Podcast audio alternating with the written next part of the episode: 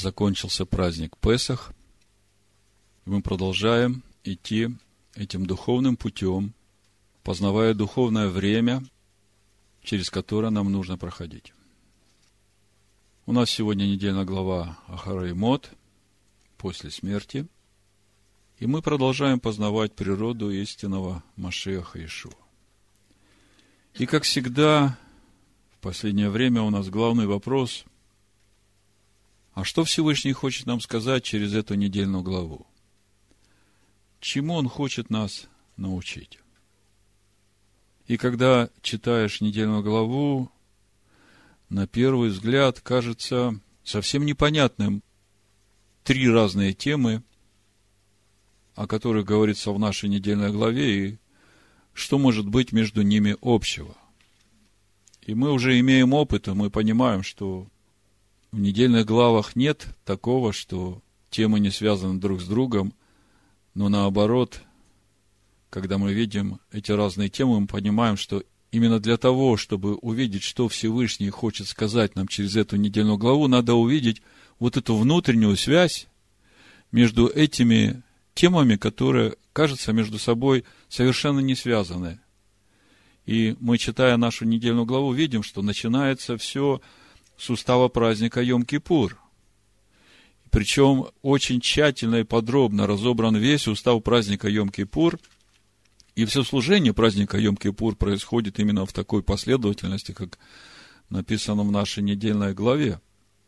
А дальше следующая глава, 17 глава книги Вайкра нам говорит о том, что нельзя есть никакой крови.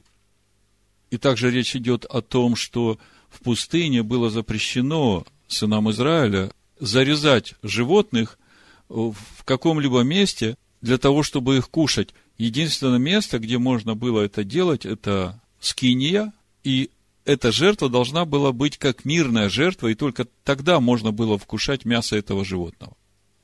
Потом, уже когда народ входит в обетованную землю, мы это видим в книге Дворим, там уже говорится, что когда ты захочешь есть мясо, душа твоя попросит мясо, то ты можешь ее э, заколоть в любом месте, но ешь ее как серну и оленя, и кровь обязательно нужно слить и покрыть землей.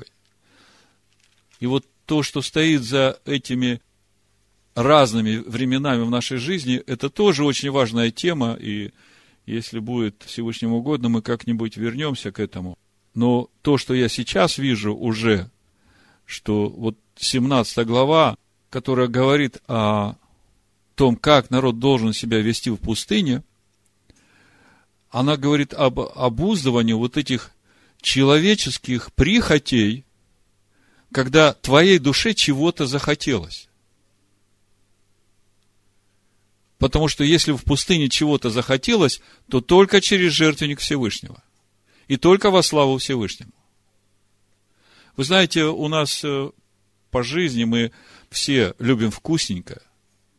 И это как идол в нашей жизни. Вы знаете, если мы не научимся обуздывать вот эти прихоти своей души, то это потом принесет нам большие проблемы от этой же души. Но когда вы научитесь контролировать вот эти желания души, она будет э, тебя там сверлить внутри, я хочу вот это, я хочу вот это, ты должен ей сказать, знаешь, дорогая, вот э, с сегодняшнего дня мы кушаем самую простую пищу. Никаких излишеств. А если она начнет возмущаться и будет говорить, мне это не хочется, я вот хочу вот это, то э, скажи, давай, дорогая, попастимся пару-тройку дней, и тогда все, вот, что тебе не нравится, оно будет тебе таким вкусным. И вот только на таком языке нужно разговаривать с нашей душой во время всего этого странствования через пустыню, пока мы идем в обетованную землю. По сути, вот то, что происходит в праздник Йом-Кипур, запечатление новой природы, мы к этому придем. Это и есть вот тот простор обетованной земли, когда ты уже полностью освободился от контроля своей человеческой природы над твоим духовным «я». И следующая глава нашей недельной главы, 18 глава Вайкра, она говорит о мерзостях в половых отношениях.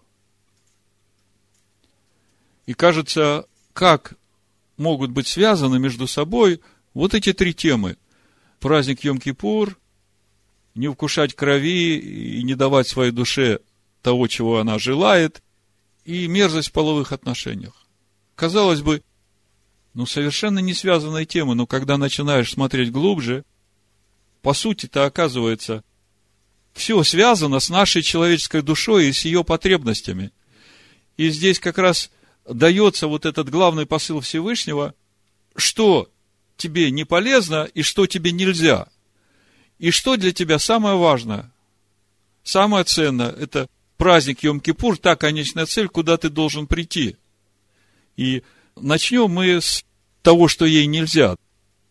И закончим наш разбор сегодня с тем, куда должна прийти наша душа. То есть, вот когда так смотришь, то видишь, что вся наша недельная глава очень гармонична, и начинаешь понимать, что Всевышний хочет тебе сказать через эти три разные темы. А по сути речь идет об освящении нашей души и освобождении ее от вот этих ее прихотей, страстей, похотения. Давайте начнем с 18 главы книги Вайкра, прочитаем несколько стихов. Вы просто увидите эту духовную атмосферу, в которой мы живем, в общем-то, и сейчас. И сказала Данай Маше, говоря, объяви сынам Израилевым и скажи им, я, Адонай, всесильный ваш. По делам земли египетской, в которой вы жили, не поступайте. И по делам земли ханаанской, в которую я веду вас, не поступайте. И по установлениям их не ходите мои законы исполняйте и мои постановления соблюдайте, поступая по ним. Я, Адонай, всесильный ваш, соблюдайте постановления мои и законы мои, которые, исполняя, человек будет жив. Я, Адонай. Вот когда вдумаешься в то, что здесь сказано, то по сути получается, что нет никаких вариантов. Туда, откуда нас выводят, по тем законам не поступайте, туда, куда нас ведут, которые землей мы должны овладеть, по законам тех народов не поступайте. То есть, по сути, и там, и там, и там, везде, это нам не подходит. Единственные законы, по которым мы можем жить, чтобы жить, чтобы сохранить свою жизнь, чтобы земля нас не свергла, это законы Всевышнего. То есть, у нас единственный путь, вот праздник Йом-Кипур, который Всевышний нам дает, это как главное направление, вот э, указательный столб, я бы сказал, который вот стоит на протяжении всего человечества и говорит, вот он указатель, куда каждому человеку нужно идти. И человеку нужно понять, о чем говорит вот эта веха, вот это направление, это точное направление, вот имея этот указатель, никогда не уклонишься, не собьешься с пути. И мы сегодня обсудим, разберем, о чем он говорит. То есть это единственный ориентир для каждого человека, который ведет в жизнь вечную. А по всем делам, которые вокруг нас, ведь вокруг нас и Египет, и Вавилон, и Ханаан, все это вокруг нас. И Всевышний говорит, что все эти законы вам не годятся. Единственные законы, которые вам годятся, это мои законы, которые я дал. Вот по ним учитесь жить, по ним учитесь поступать, и тогда земля вас не свергнет. То есть, единственный способ сохранить себя от всех этих обычаев, народов, живущих вокруг нас, научиться нам и детям нашим жить по Торе – Вот давайте с этим пониманием теперь перейдем к первого послания фессалоникийцам, посмотрим, что об этом говорит нам апостол Павел, чтобы увидеть вот то, что говорит апостол Павел, насколько глубоко то, что он говорит, и чтобы понять то, что он говорит, нужно серьезно углубляться в Тору.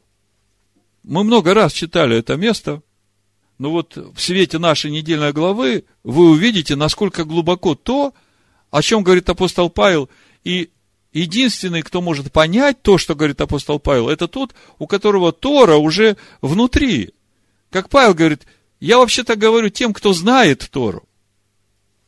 А как человек может понять то, что тут стоит за этими словами, как он может правильно истолковать?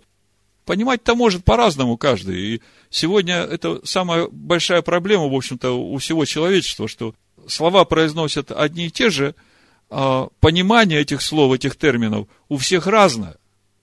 Так вот, чтобы прийти к правильному пониманию, надо к Торе обратиться, потому что там свет. А все, что не как Тора говорит, там нет света. Об этом пророк Исаия, там Всевышний говорит через пророка Исаию.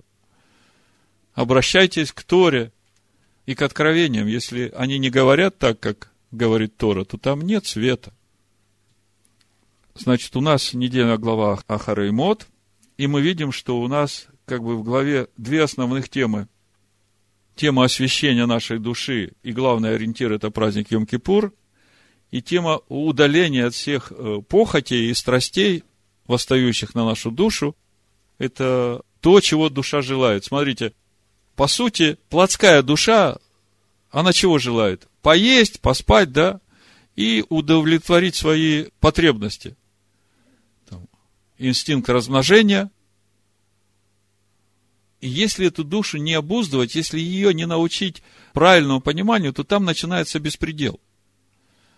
Она становится ненасытимой вот в этих проявлениях того, что поесть, и в этих половых извращениях. То же самое мы читаем в послании Фессалоникийцев, апостол Павел пишет нам. «Засим, братья, просим и умоляем вас, Машехом Иешуа, чтобы вы, приняв от нас, как должно вам поступать и угождать Всевышнему, более в том преуспевали.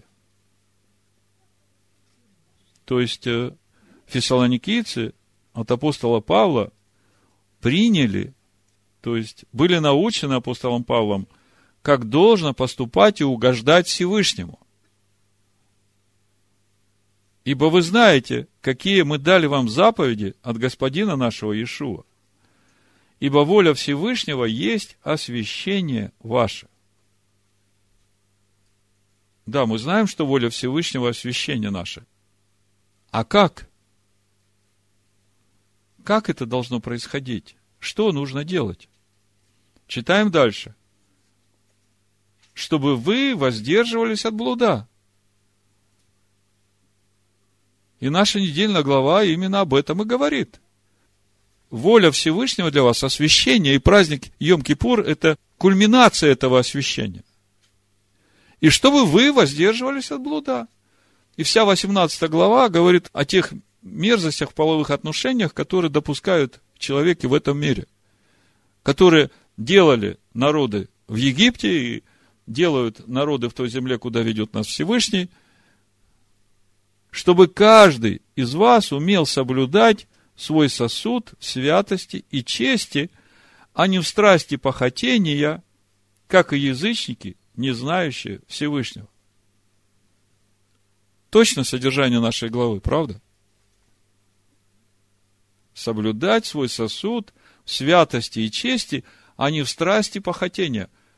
А что нужно для того, чтобы соблюдать свой сосуд святости и чести, и как обуздать вот эти страсти похотения нашей человеческой души, животной души, по сути.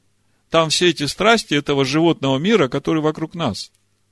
Кто может обуздать эту животную душу?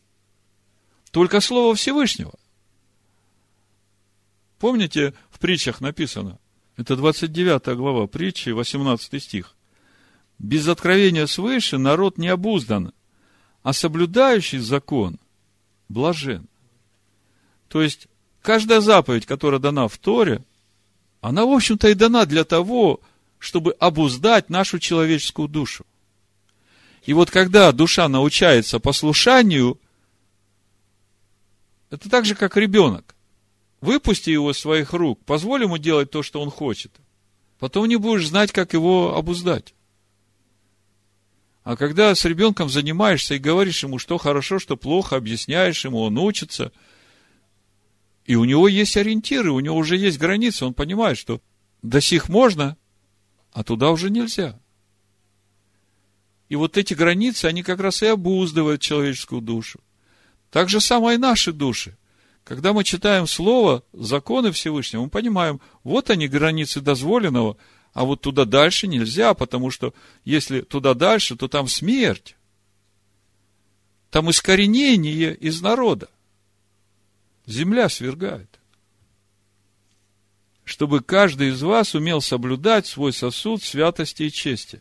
Я проповедь так и назвал. Чтобы каждый из вас умел соблюдать свой сосуд святости и чести.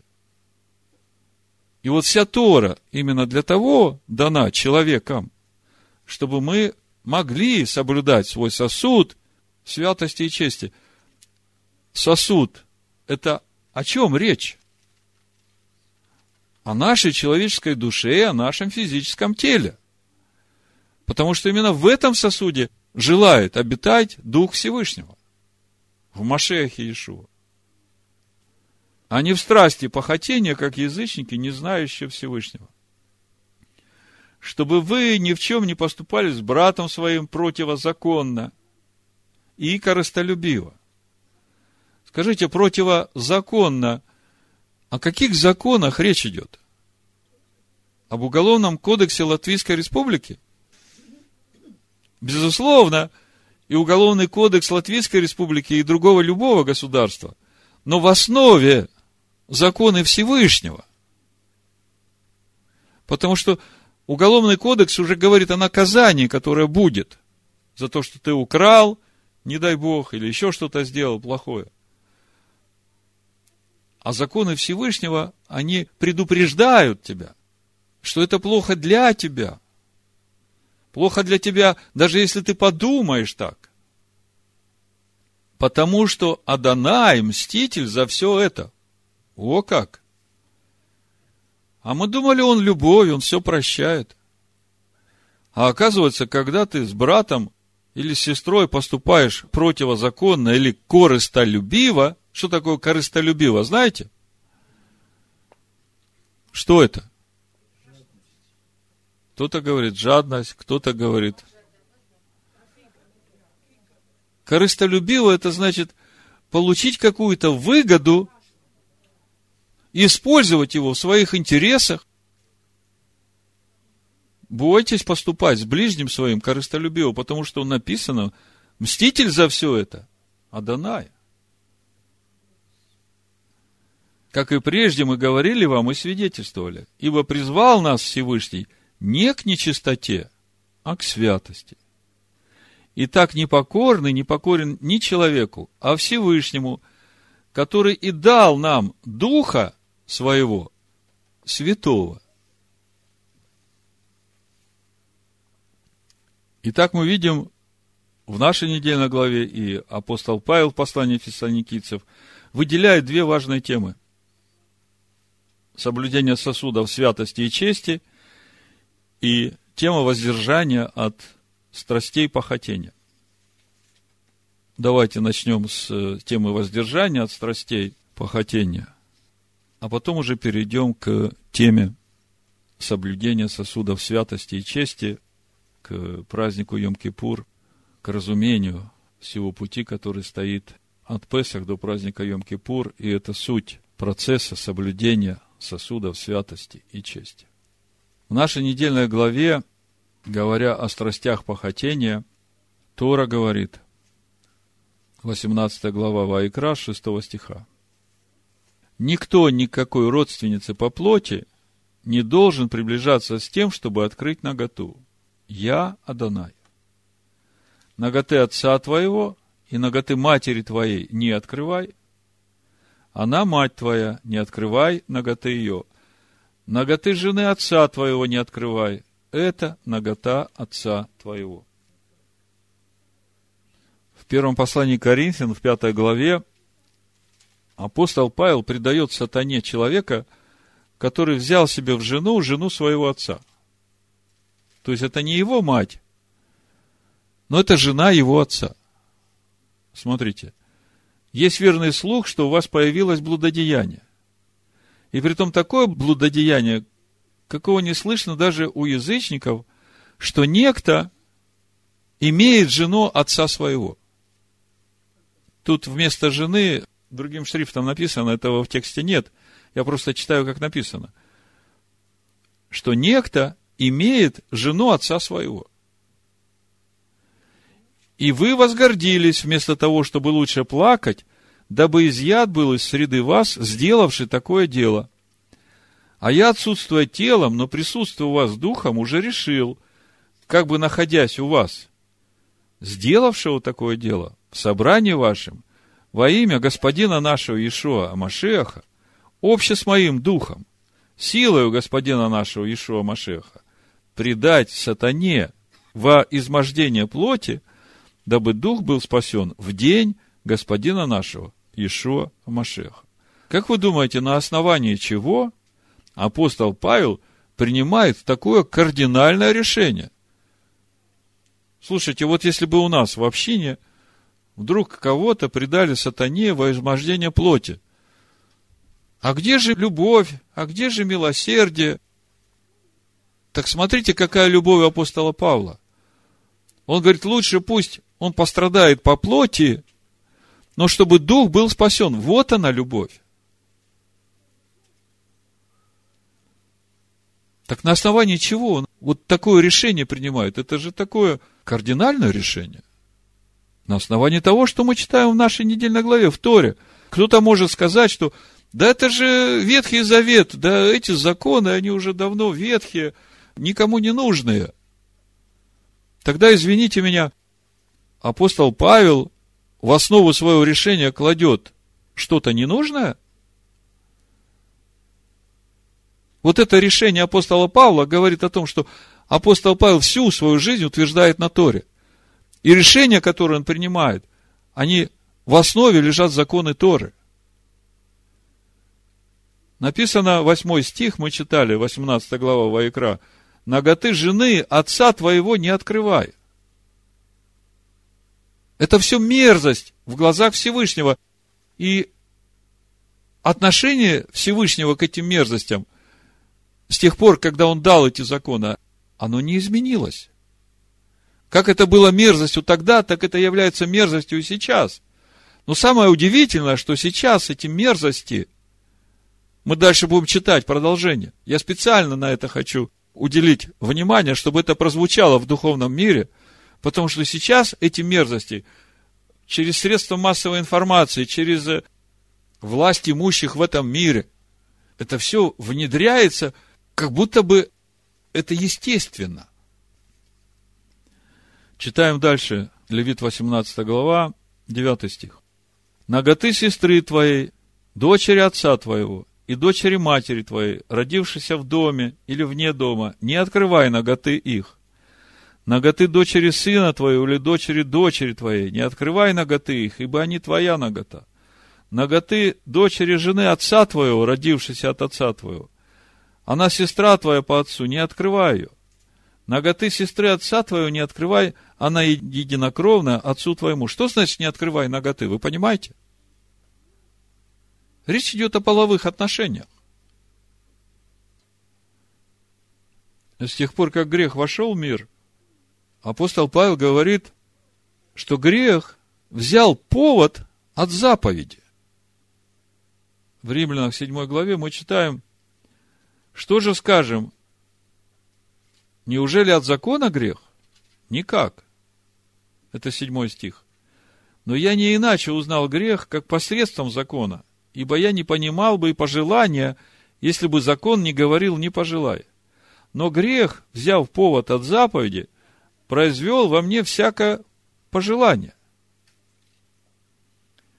То есть, с тех пор, как грех вошел в мир, в этом мире все так работает – вот через вот эту душевную природу человека, через его животную душу, этот грех постоянно пытается возбуждать в человеке пожелания, которые запрещены Торой. Причем, помните, в 15 главе 1 Коринфянам написано «сила греха – закон». Как это?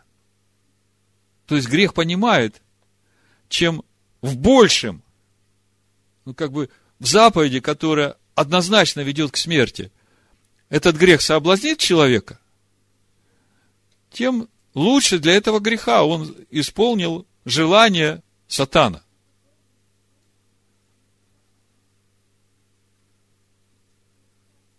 Вы, наверное, обратили внимание, как в последнее время в средствах массовой информации вот эти мерзости популяризируются. Как будто больше не о чем писать. Там то смотришь заглавие, значит, сын живет своей матерью, как муж и жена. Мне даже страшно открывать эти страницы. Там другая тема, причем уже несколько раз выскакивает, значит, где-то там, значит, брат с сестрой живут в половых отношениях, как муж и жена. И это все как бы пропагандируется чуть ли не на первых страницах. Преподносится как самое ультрамодное. А молодежь это все смотрит, дети это все смотрят. И у них как бы эти границы размываются дозволенного. Наверняка каждый человек в определенный период своей жизни задумался над тем, что я хочу жить правильно. Где взять эти законы, как жить правильно? Кто бы меня научил этому? И вот представьте, Всевышний говорит, там мерзость, тут мерзость, Единственное, как вы можете жить, только по моим законам. А кто же научит этим законам детей, если сегодня говорят, что Ветхий Завет, так это уже давно устарелое, близкое к уничтожению. Причем технологии разрабатывают такие по разрушению психики, нравственности людей. Называются окна Авертона. Мы как-то разбирали эту тему. Когда такая последовательная наступательная информационная пропаганда, когда сначала то, что запрещено и нельзя, рассматривается как будто бы вариант допустимый, потом это начинают как бы уже вводить в середину этого окна и говорить, что это делают люди, вот такие, такие. И потом уже следующий этап, так э, это должны все делать, потому что это хорошо. Чего стоит э, одно выражение бывшего президента Америки Обамы? Права человека – это права гея, а права гея – это права человека.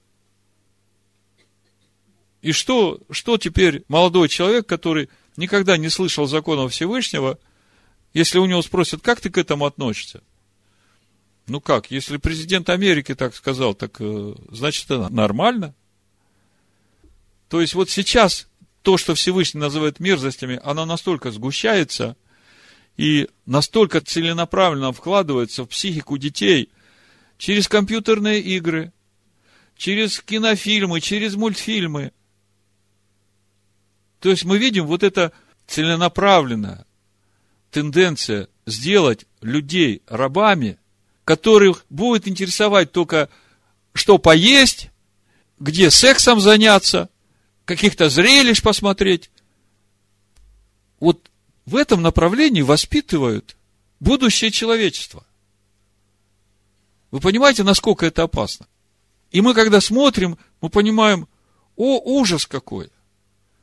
Как же сохранить детей от всего этого?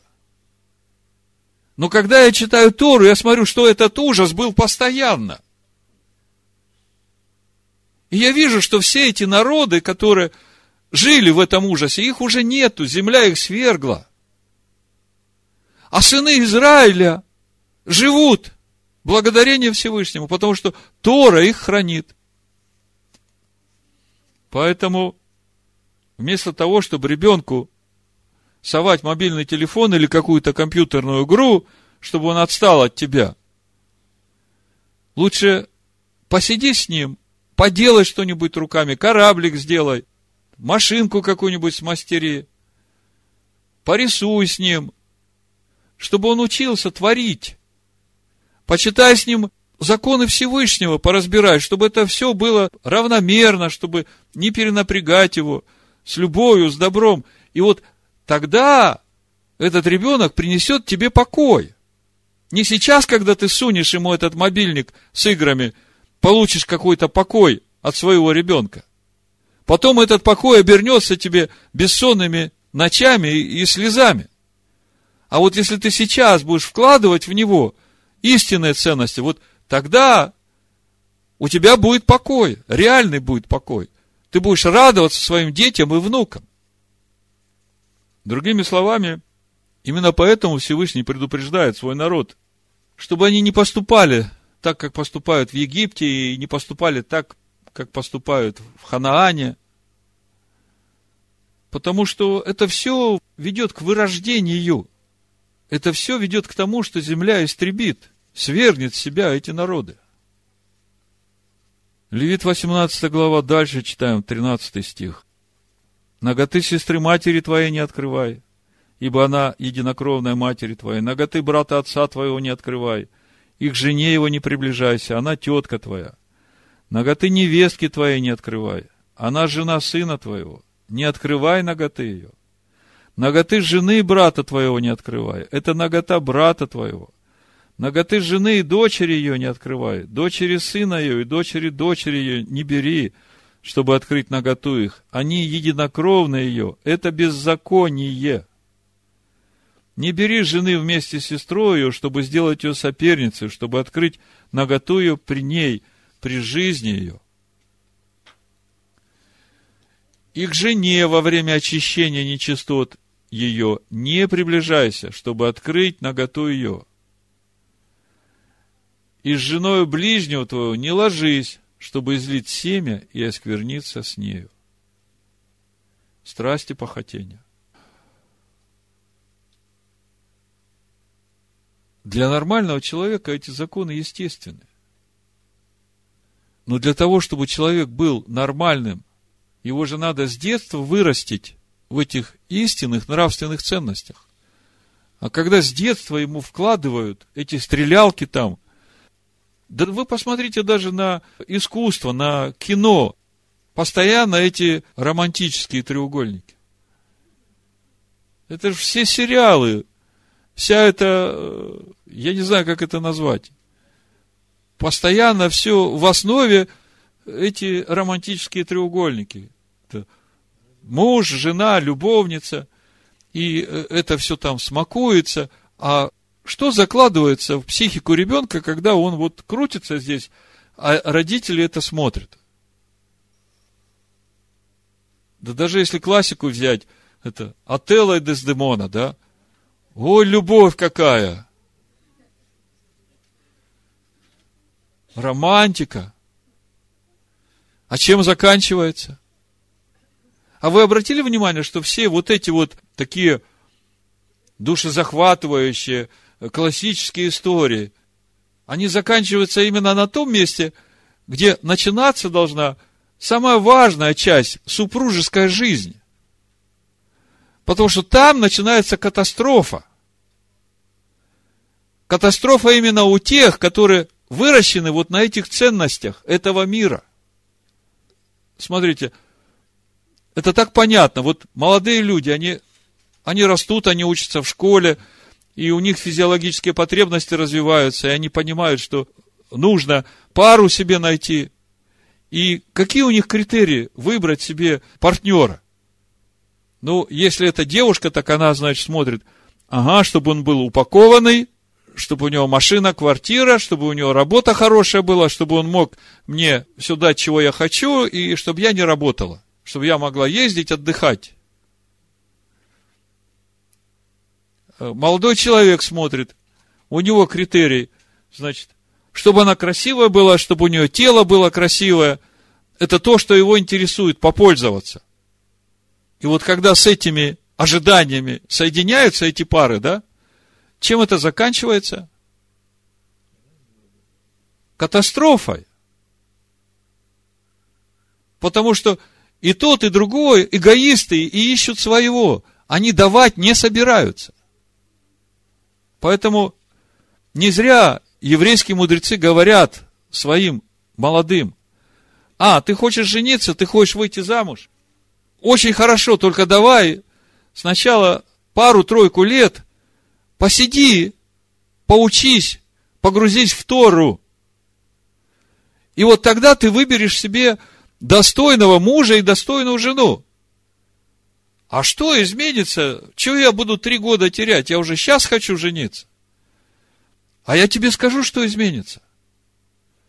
Ты уже начнешь искать себе не куклу, всю раскрашенную, красивую, расфуфыренную, а ты начнешь искать себе человека по сердцу, с которым ты готов будешь соединить свою жизнь и прожить эту жизнь, помогая друг другу.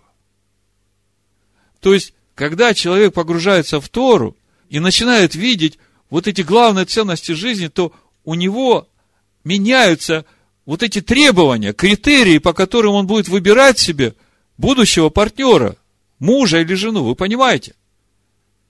Если перед этим она хотела, чтобы он был весь упакованный, то когда она увидит главный смысл своей жизни через Тору, то она поймет, что мне нужен тот, который будет любить меня, который будет готов защищать меня, который будет разделять со мной все мои тяготы, начиная от беременности, и воспитывать ребенка, участвовать во всем этом. То есть мне нужен трудолюбивый, заботливый, хозяйский, не тот, который по барам, по всяким развлекалкам будет тебя водить, а тот, который будет хозяйственным в доме, который будет домом заниматься, который все будет устраивать.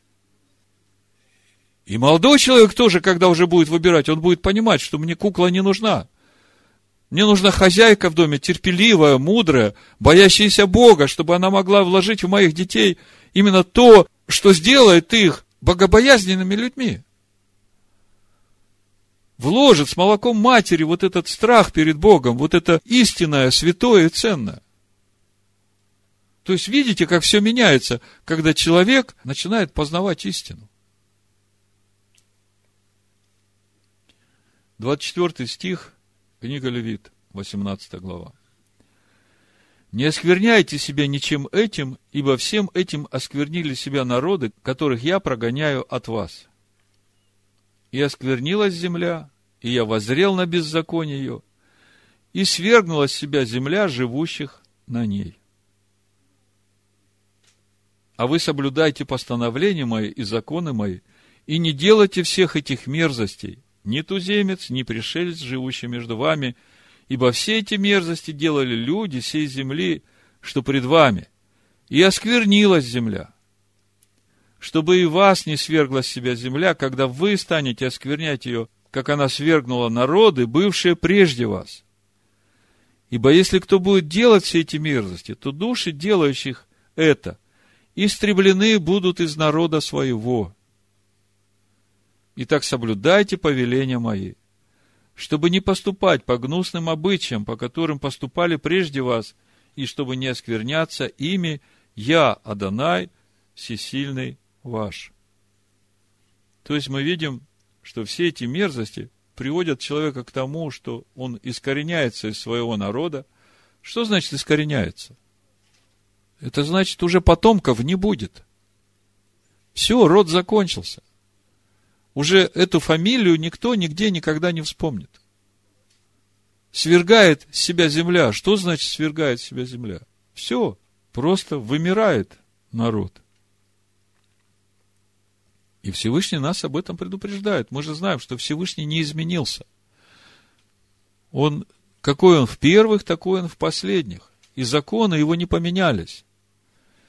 И Всевышний говорит, что Куда ни посмотри, везде эти законы этого мира. Поэтому ты не смотри туда, ты смотри в Тору. Если хочешь жить, если хочешь, чтобы твои потомки жили, то сам живи, детей своих учи так жить. И вот тогда у тебя будет покой, и ты будешь радоваться своим детям и внукам. В послании к Коринфянам, 6 главе, апостол Павел продолжает эту тему освящения и оправдания именем Господина нашего Ишуа Машеха. Давайте прочитаем 6 глава, 1 Коринфянам, с 9 стиха. Мы уже потихонечку начинаем переходить к освящению и оправданию. Или не знаете, что неправедные Царство Божие не наследуют? Не обманывайтесь. Ни блудники, ни идолослужители, ни прелюбодеи, ни малаки, ни мужеложники, ни воры, ни лихаимцы, ни пьяницы, ни злоречивые, ни хищники Царство Божие не наследуют.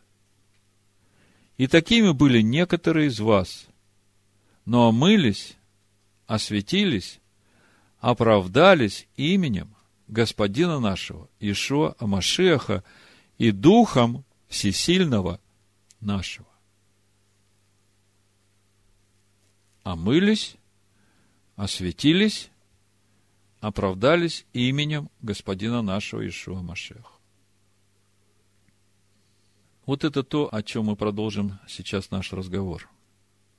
Оправдание именем Машеха Иешуа – это очень важный вопрос, и каждому, ставшему на путь Авраама, важно иметь откровение и понимание того, о чем идет речь. Деяния, 10 глава, с 34 стиха давайте откроем, будем читать.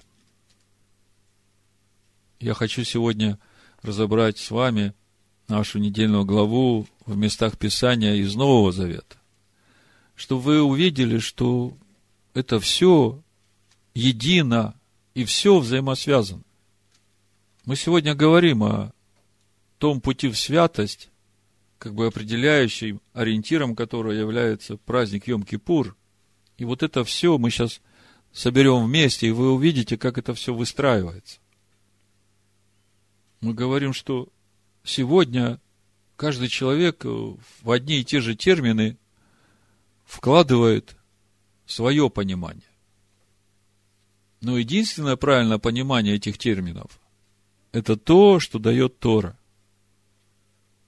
Как Тора об этом говорит, и нам это надо увидеть. Книга Деяний, 10 глава, с 34 стиха, вы помните, Корнилий, римский сотник, муж благочестивый, боящийся Всевышнего со всем своим домом, много благотворивший еврейскому народу, постившийся, молившийся Всевышнему, к нему посылает Всевышний ангела и говорит, вот, пойди призови Петра, он тебе скажет слова, которыми спасешься ты и дом твой.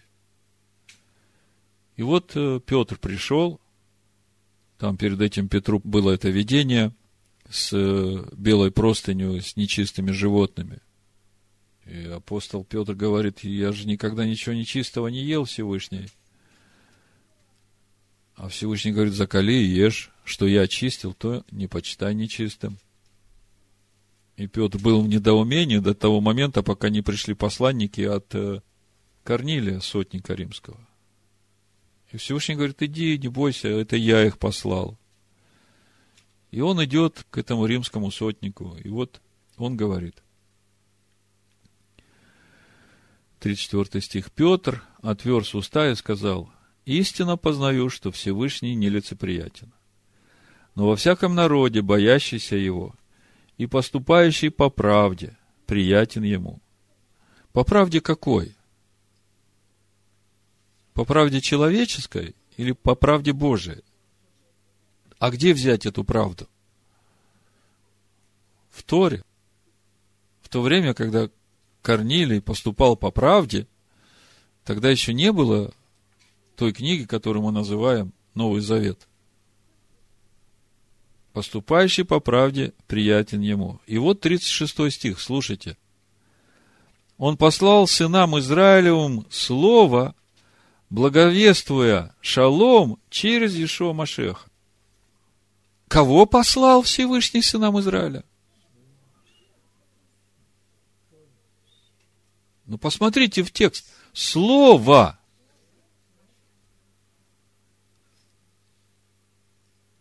Мы все время говорим, Всевышний послал Иисуса Христа, да, ну, раньше говорили. Мы говорим, Всевышний послал Машеха своего – а книга Деяний говорит, Всевышний послал Слово.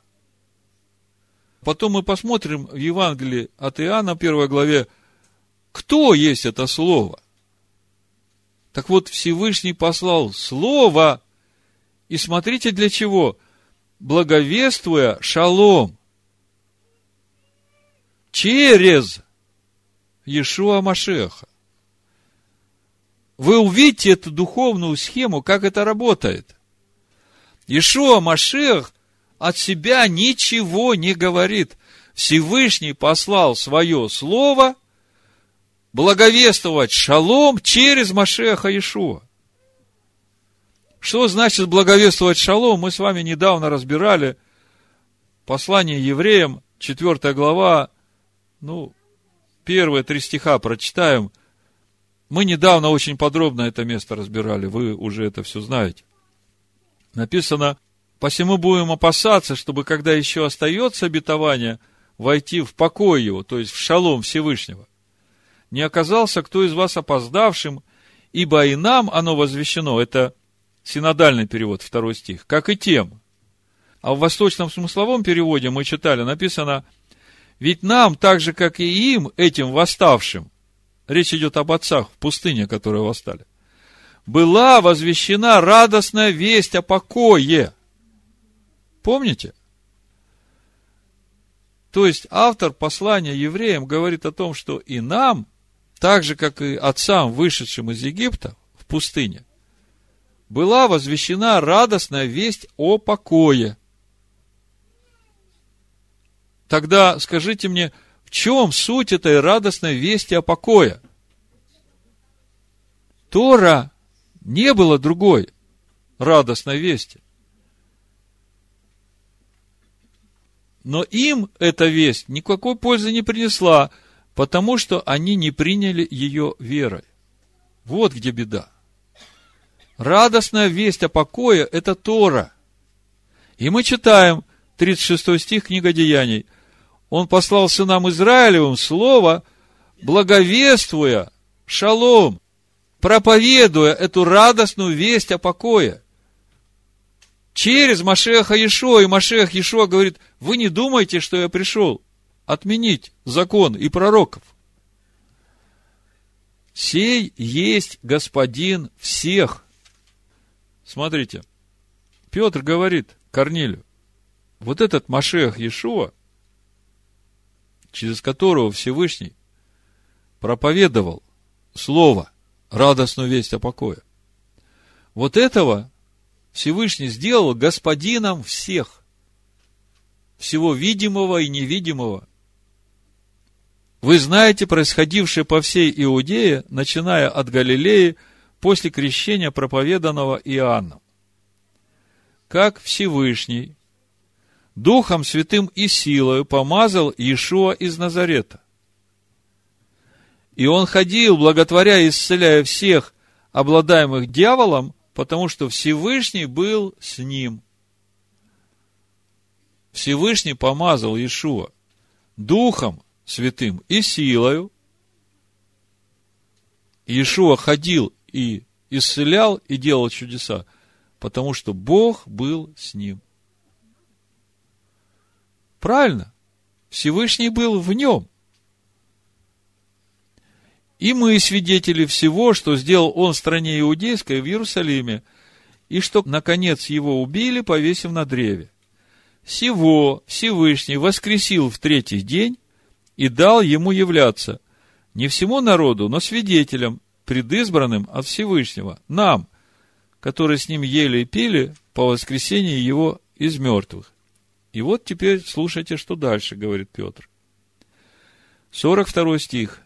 И он, Машех Ишу, повелел нам проповедовать людям и свидетельствовать, что он есть определенный от Бога судья живых и мертвых. То есть, первый важный момент, что мы должны проповедовать, что вот это слово, вот эта благая весть о покое, закон Всевышнего, Всевышний его назначил судьей живых и мертвых. Это первый момент. То есть придет время, когда Машех Иешуа будет судить всех и живых, и мертвых. Как вы думаете, на основании чего он будет судить всех живых и мертвых? На основании слова. Слово. Он есть слово. А теперь смотрите следующий стих, 43. О нем все пророки свидетельствуют, что всякий верующий в Него получит прощение грехов именем Его. Что значит веровать в Него? О чем речь? Во что веровать? И что значит получить прощение грехов именем Его? Вот где ответы, которые, если на них правильно ответить, приведут в вечную жизнь человека. Ну, первый момент, то, что он судья всех живых и мертвых, мы это понимаем, потому что он слово. Сейчас мы об этом еще посмотрим. Ну, а что значит получить прощение грехов именем Его? Что значит быть верующим в Него? Вот смотрите, если бы человеку было достаточно верить в то, что, ну, Иисус Христос взял на себя все мои грехи, и я спасен, то тогда бы Иешуа не сказал в Нагорной проповеди о том, что не всякий, говорящий мне «Господин, Господин», войдет в Царство Небесное. Вы понимаете, да? Что значит верующий в Него? Что значит получить прощение грехов именем Его? Вот здесь вот, в получении прощения грехов именем Его, здесь кульминация. Здесь праздник Йом-Кипур. Вот сейчас мы к этому подойдем, но я говорю, сегодня мы к этому подойдем местами Писаний Нового Завета, чтобы они раскрылись у вас, чтобы вы и те, кто будет слушать, увидели, насколько единородно Слово Всевышнего. То, что говорили ученики Ишо Машеха, и то, что написано в Торе. Значит, верующим в Него. В кого верующим в Него? в Слово. Всевышний послал Слово благовествовать шалом через Машеха Иешуа. В Евангелии от Иоанна, в первой главе, с первого стиха, мы об этом и читаем. А в третьей главе уже и о суде речь идет. Евангелие от Иоанна. То есть в книге Деяний в 10 главе Петр сказал две важных вещи. Первое, то, что вот этот Машех Иешуа, он теперь господин всех, и он, когда придет время, он будет судить всех живых и мертвых. И он есть это слово. То есть, мы понимаем, что когда он будет судить, он будет судить, его критерием будет соответствие человека, его души на соответствие Слову.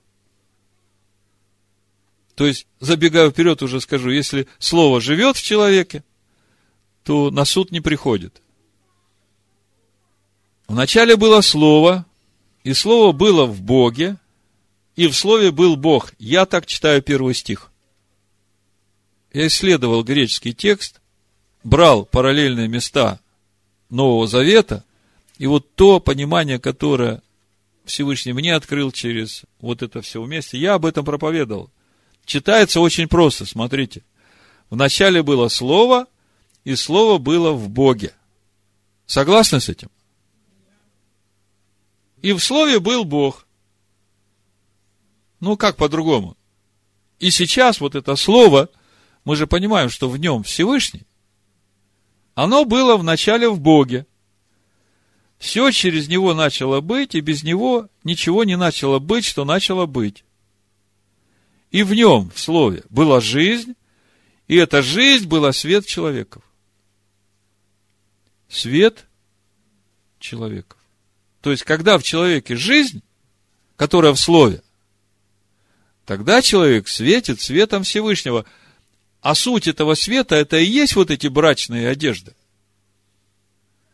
И свет во тьме светит, и тьма не объяла его. Свет во тьме светит – и этот свет тьма объять не может. Был человек посланный от Всевышнего, имя ему Иоанн.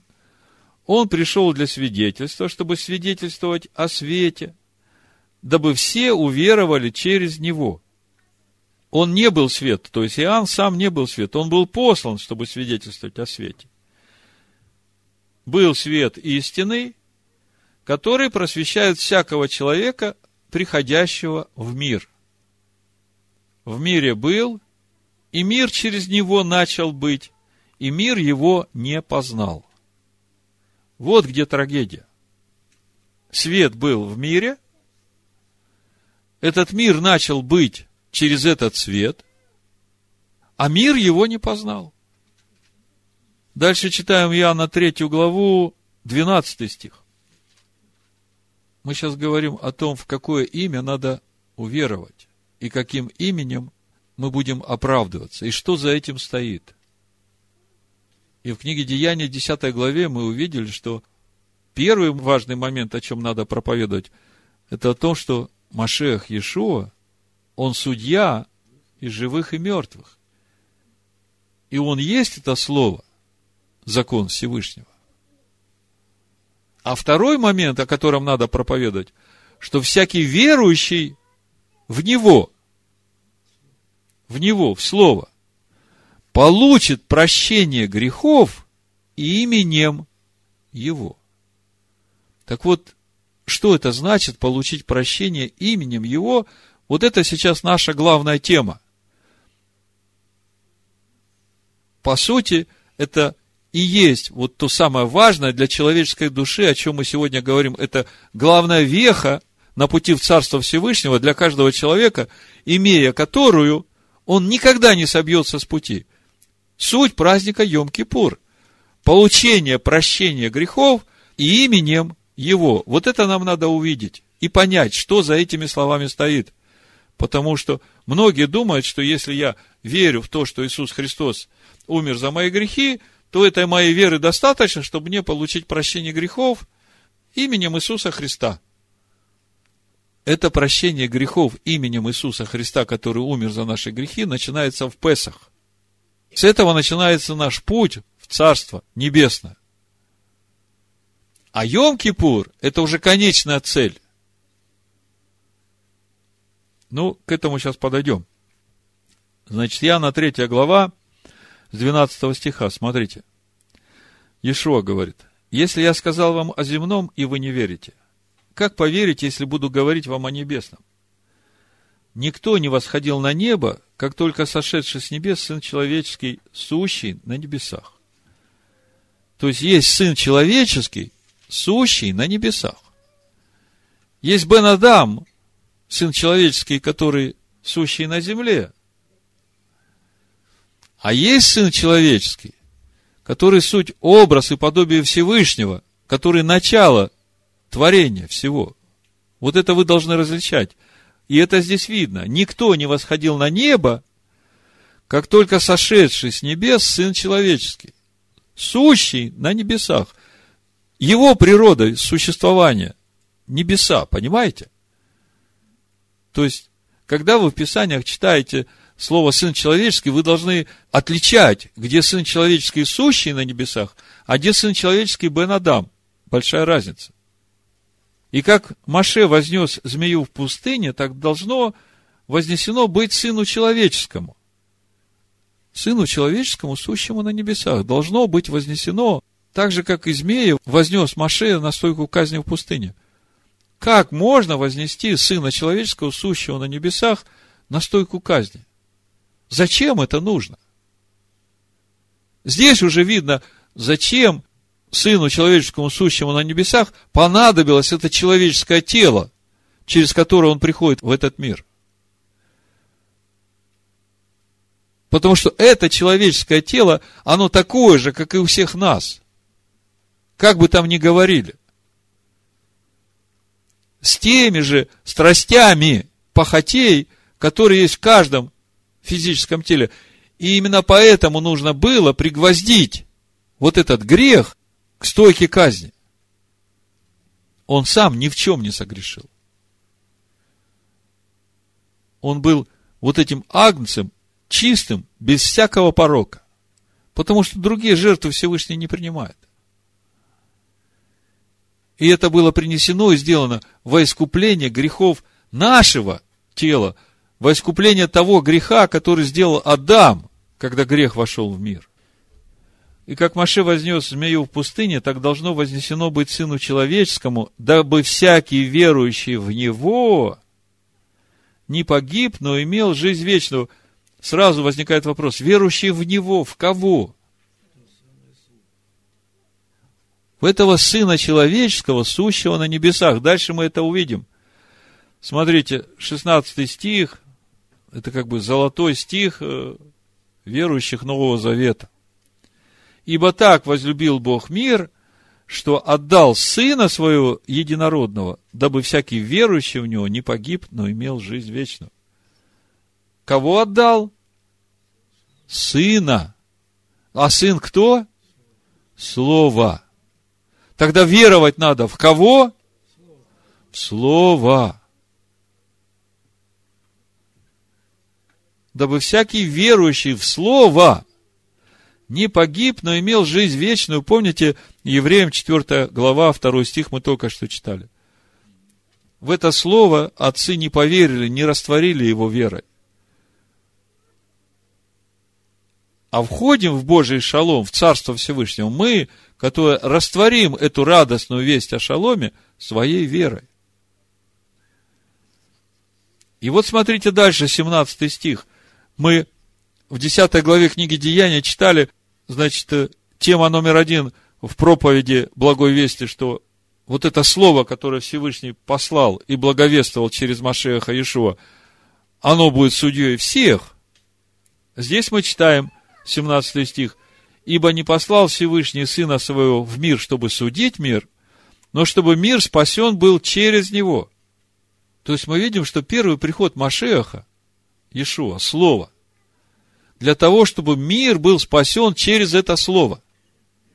Но Петр говорит, что мы должны проповедовать и свидетельствовать всем людям, что он есть определенный от Всевышнего судья живых и мертвых. То есть, если в первый приход он пришел для того, чтобы спасать, то во второй приход он уже придет судить, чтобы мир был спасен через него.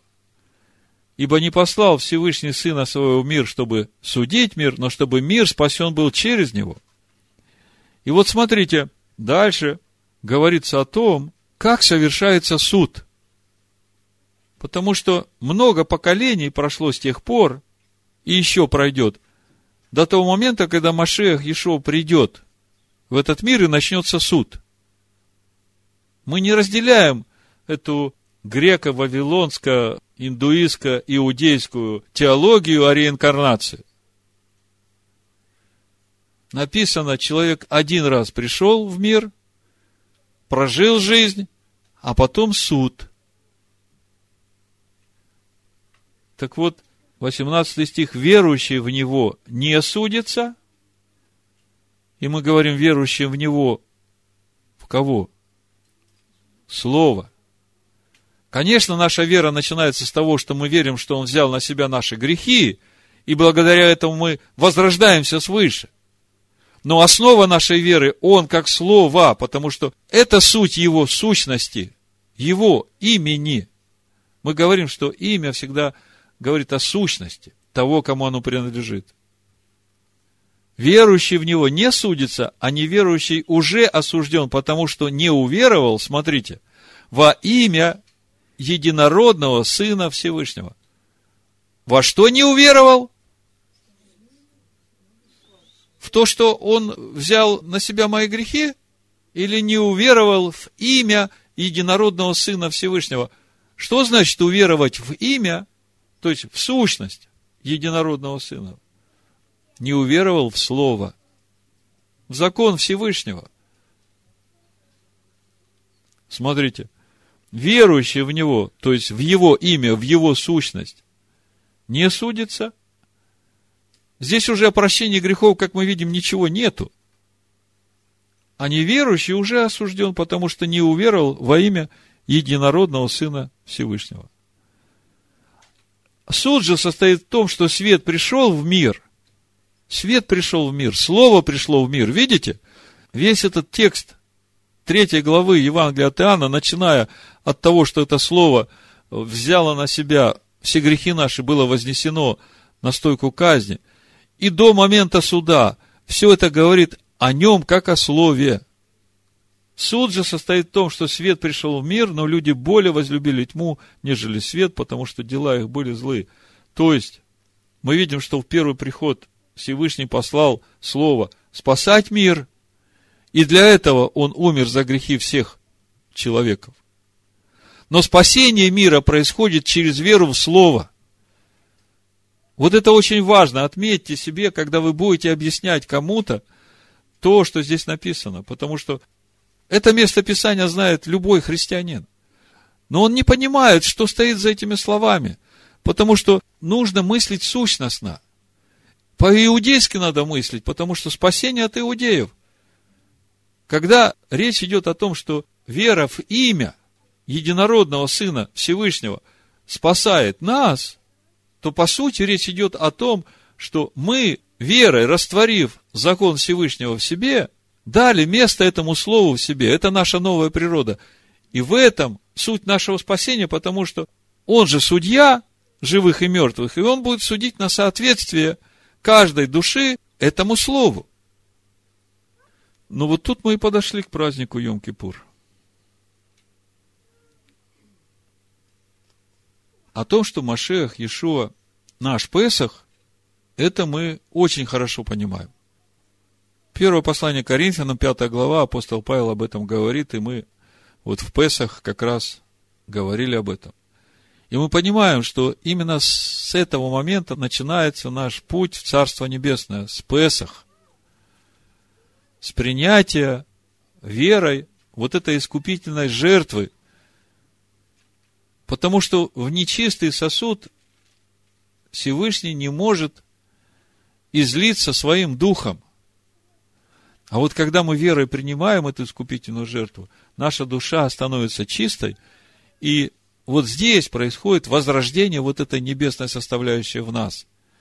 Возрождение вот этого слова. И в этом слове теперь может жить Дух Всевышнего в нас.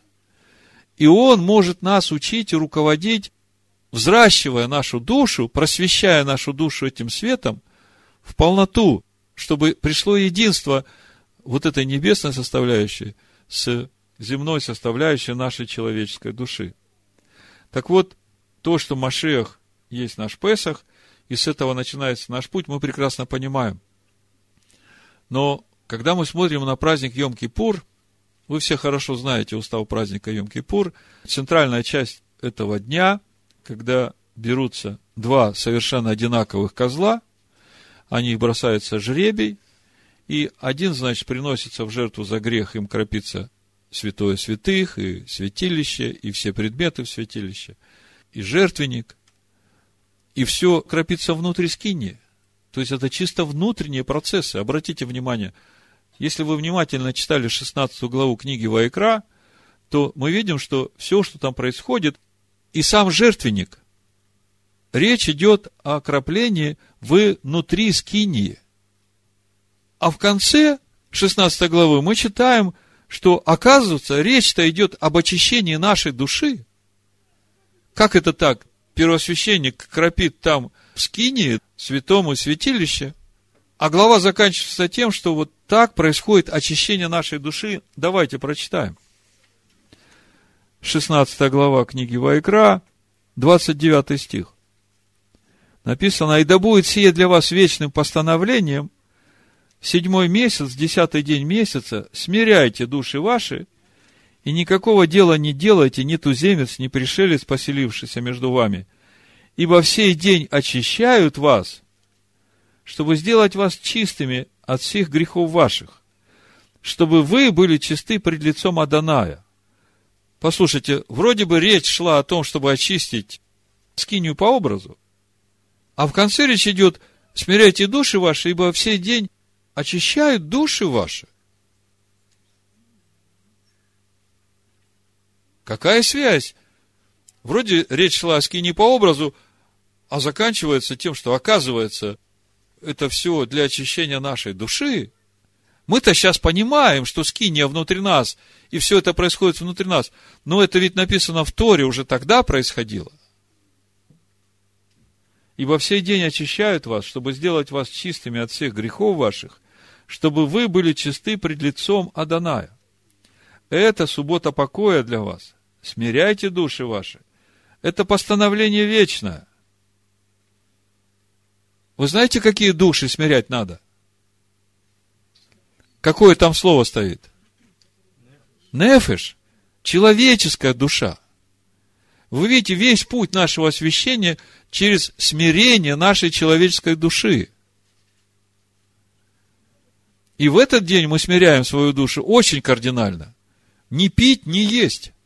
26 часов. Очищать же должен священник, который помазан и который посвящен, чтобы священнодействовать ему вместо отца своего. Здесь все сказано. Сын Всевышнего. Первосвященник по чину Мелхиседека. И наденет он льняные одежды, одежды священные, и очистит святое святых, и скинию собрания, и жертвенник очистит, и священников, и весь народ общества очистит. И да будет сие для вас вечным постановлением очищать сынов Израилевых от всех греховых однажды в году. И сделал он так, как повелел Адонай Маше. Вот чтобы понять, что здесь происходит, что значит оправдание именем господина нашего Машеха Ишуа. Вы знаете, что до начала праздника Йом-Кипур за 10 дней праздник Роша Шана. Все начинается с праздника Роша Шана. Это день воцарения Всевышнего в этом мире. День воцарения Всевышнего в наших сердцах. В этот день происходит суд. Для нас это праздник, потому что мы в этот день приходим не с пустыми руками. Мы приходим уже со свидетельством результата пройденного пути от Песах до Роша Шана. И Всевышний смотрит на наше свидетельство и в этот день определяет, что с нами будет происходить в следующем году. Каким образом он это делает? Вот раньше я не мог понять, в чем смысл этих десяти дней трепета, десяти дней раскаяния? Как бы вот это мое греческое мышление, еленское, да, оно не позволяло мне понять глубину этих процессов. Как бы я думал, ну, и так уже целый месяц перед Рошашана мы только делали, что каялись, э, уже все перья перемыли, все, что не нужно, выдернули, во всем, в чем возможно, раскаялись и как бы уже приготовили себя к празднику Рошашана, спрашивается, в чем еще 10 дней каяться? Понимаете, вот этот образ мышления, это чисто еленское мышление. Оно не соответствует духу тех процессов, которые здесь в слове стоят. Потому что они, вот это мышление идет от вот этого «не согрешишь, не покаешься». То есть, когда мы читаем о покаянии, о прощении грехов, у нас все время здесь сидит, что, ну да, вот сделал, это неправильно, это неправильно, пошел, попросил прощения у того, э, пришел ко Всевышнему, э, Всевышний, прости, я вот это сделал, вот ты мне прости, пожалуйста. И вот это вот суть еленского мышления, суть понимания прощения. Но, когда мы читаем в оригинале Тору, речь-то идет от шуве, а суть слова «тшува» – покаяние – это возвращение к себе истинному. И вот если теперь мы это сложим с тем откровением, которое мы получили в этом году, что Всевышний никогда ничего не прощает и ничего не забывает, то тогда начинает раскрываться вот эта духовная суть этих процессов, которые должны происходить и в Рошашана, и в 10 дней трепета, и в сам праздник Йом-Кипур. В чем суть? Основная точка отсчета – это возвращение к себе истинному. Насколько я возвратился к себе истинному? Насколько я дал место в себе Слову Всевышнего, которое я выбрал в праздник Песах Потому что вот та теснота, там, где я постоянно согрешал, я уже понимал, что я так больше жить не хочу. Я хочу жить в новой природе, я хочу быть свободен. И вот это есть суть чувы, это есть суть возвращения к себе истинному. Мы в этот Песах говорили, что мы истинные, мы есть те сыны человеческие, которые на кругу жизни вместе с премудростью Всевышнего радовались. Мы уже тогда были телом Машеха Иешуа, его невестой. А сейчас, когда мы пришли в этот мир, мы проходим этот путь. И это замысел Творца именно для того, чтобы сделать ему жилище в мире нижних. Я раньше думал, за что я так провинился, что меня Всевышний оттуда сюда отправил. Да речь не идет ни о какой провинности. Речь идет о исполнении замысла Всевышнего, в котором он меня видит своим соработником. Меня, того, который вместе с Сыном Человеческим его клеточкой являлся. Так вот, для того, чтобы мне исполнить этот замысел, мне и нужно совершить эту шуву здесь, в этом мире, в своем физическом теле, в этой храмине, в этом сосуде и утвердить в нем власть, воцарить Всевышнего. Вот он, венец замысла. Вы видите это? Так вот, когда в праздник Роша Шана происходит суд, Всевышний смотрит, да, я вижу, что ты выбрал себе эту тему, куда двигаться. И я помогал тебе в этом, я посылал тебе искушения, я испытывал тебя, я не давал тебе воды, томил тебя голодом и жаждой, потому что я хотел, чтобы ты обуздал свою душу, и вот это новое выросло в тебе и стало сильным. И вот сейчас, Рошашана, я подвожу итог. Я вижу, до какого места ты дошел. Если ты дошел во всю полноту, полностью победил, отлично, молодец. Полное благословение. В следующем году будем работать на новом духовном уровне. А если ты еще не доработал, все, дружок, понятно. В следующем году будем продолжать работать с этим, но учти, что уже будут э, инструменты более жесткие. И когда я вот это увидел и понял, у меня сразу отпали вопросы, чем мне заниматься в 10 дней трепета. Понимаете, мне нужно, засучив рукава, срочно обрезать то, что я еще не дорезал в себе, однозначно. Как брат Наум тогда спрашивал. А как много мне надо отрезать? Может быть, я чуть-чуть покажу, где резать, а Всевышний раз и отрежется. Не тут-то было, отрезать надо нам, а Всевышний печать поставит. Нам отрезать надо. И чем бескомпромисснее и быстрее мы это сделаем, тем меньше мучиться будем. Поверьте, я через это уже не один раз проходил. Знаю, что за этим стоит. То есть я начинаю понимать, чем мне заниматься в 10 дней трепета. И вот когда я прихожу уже в праздник Йом-Кипур, то вот тут вот и происходит запечатление этой новой природы во мне. И то, что я победил, вот это все и выносится за стан Казазелю к тому, который был первоисточником всего этого. Тьма к тьме, свет к свету. И проводится черта, печать Всевышнего. Все, ты это победил, все, ты обуздал, ты обрезал. Вот новая природа, и теперь ты уже живешь, ты новый человек. Мне тебя здесь судить не за что. На таковых нет закона, апостол Павел пишет. На кого? На таковых. Смотрите, Галатам 5.22. Плод же духа – любовь, радость, мир, долготерпение, благость, милосердие, вера, кротость, воздержание, на таковых нет закона, но те, которые Машеха распяли плоть со страстями и похотями. Вот она, где печать в Йом-Кипур. Вот суть оправдания именем Машеха Иешуа. Это как раз то, о чем мы читаем в Исаии 53 главе, 11 стихе. Через познание его он, праведник, оправдает многих, и грехи их на себе понесет. Да будет так, Бешема Машеха Ишуа. Амен.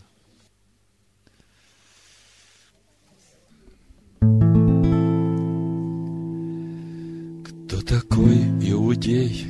Тот, кто ищет Всевышнего славу, Устрояет свой дом, наполняясь его естеством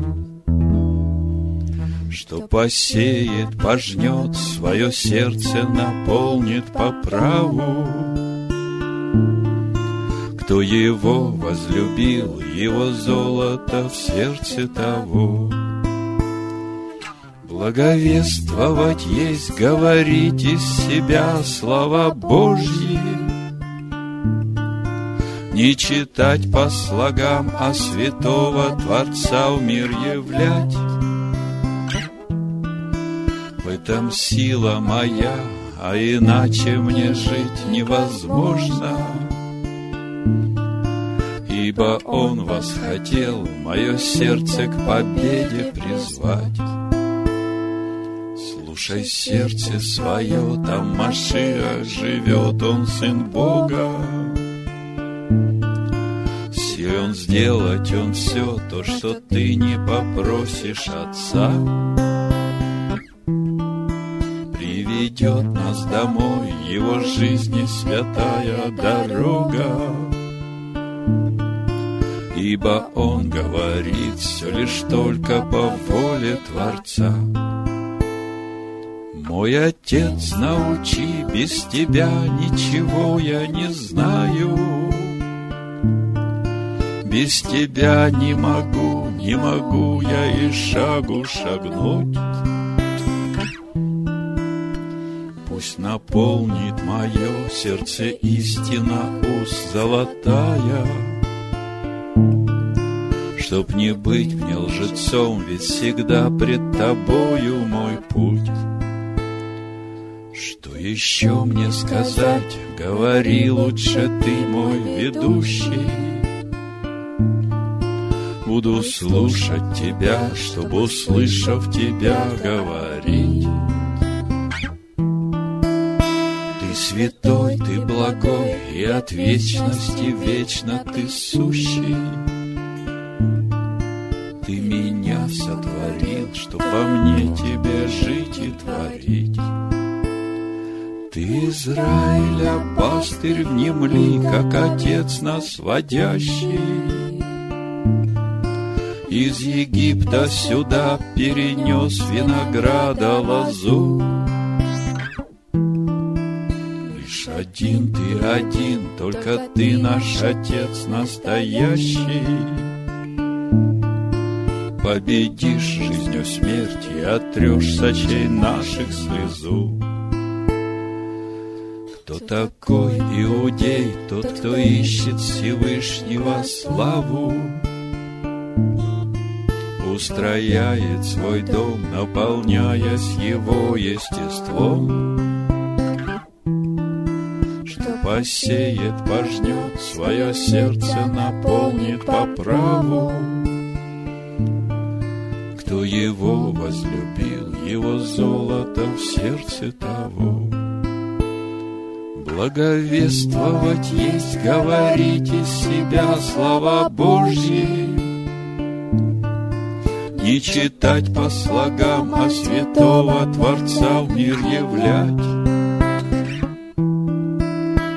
этом сила моя, а иначе мне жить невозможно. Ибо Он восхотел мое сердце к победе призвать.